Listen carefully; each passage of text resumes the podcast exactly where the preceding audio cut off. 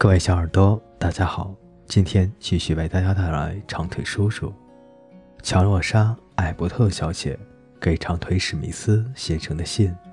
第一封，亲爱的送孤儿上大学的好心理师，我终于到了。昨天搭了四个钟头的火车，心中充满了新奇感，不是吗？我还从来没有坐过火车呢。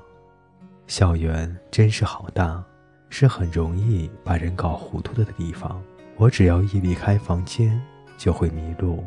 等我对周围环境熟悉了一些，再对你描绘我的校园，并汇报我的功课。现在是星期六晚上。要到下个星期一早上才会开课，不过我还是想先写封信，让我们彼此熟悉一下。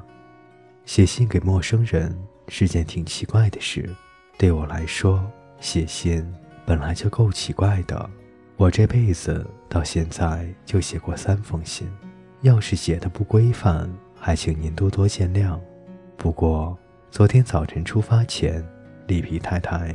和我做了一次严肃的谈话，他告诫我今后一辈子如何为人处事，尤其对有恩于我的好心先生，更要注意自己的言行。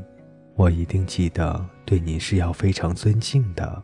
不过，对一个叫约翰·史密斯的人，怎么尊敬得起来呢？您为什么不挑个有点个性的名字呢？我好比是在给亲爱的拴马桩或衣服架写信。整个夏天，我想了很多关于您的事。这么多年来，突然有人关心我，让我觉得好像找到家一样，觉得有了归属感。这是一种令人陶醉的感觉。但不论如何，我必须承认，当我想到您的时候，我的脑子里总是空荡荡的。我只知道三件事：一，您长得很高；二，您很有钱，三，您讨厌女孩子。我想我可以称您为亲爱的和女人先生，不过这有伤我的自尊。或许我可以称您为亲爱的有钱人，不过这样又侮辱您的人格，好像您唯一值得一提的就是钱。此外，富有是一种很肤浅的特征，您也许不会。一辈子都有钱，有很多聪明人也都在华尔街惨遭滑铁卢。不过您的身高是改变不了的，所以我决定称您为亲爱的长腿叔叔。希望您别介意，这只是个私底下的称呼，不必告诉里皮太太。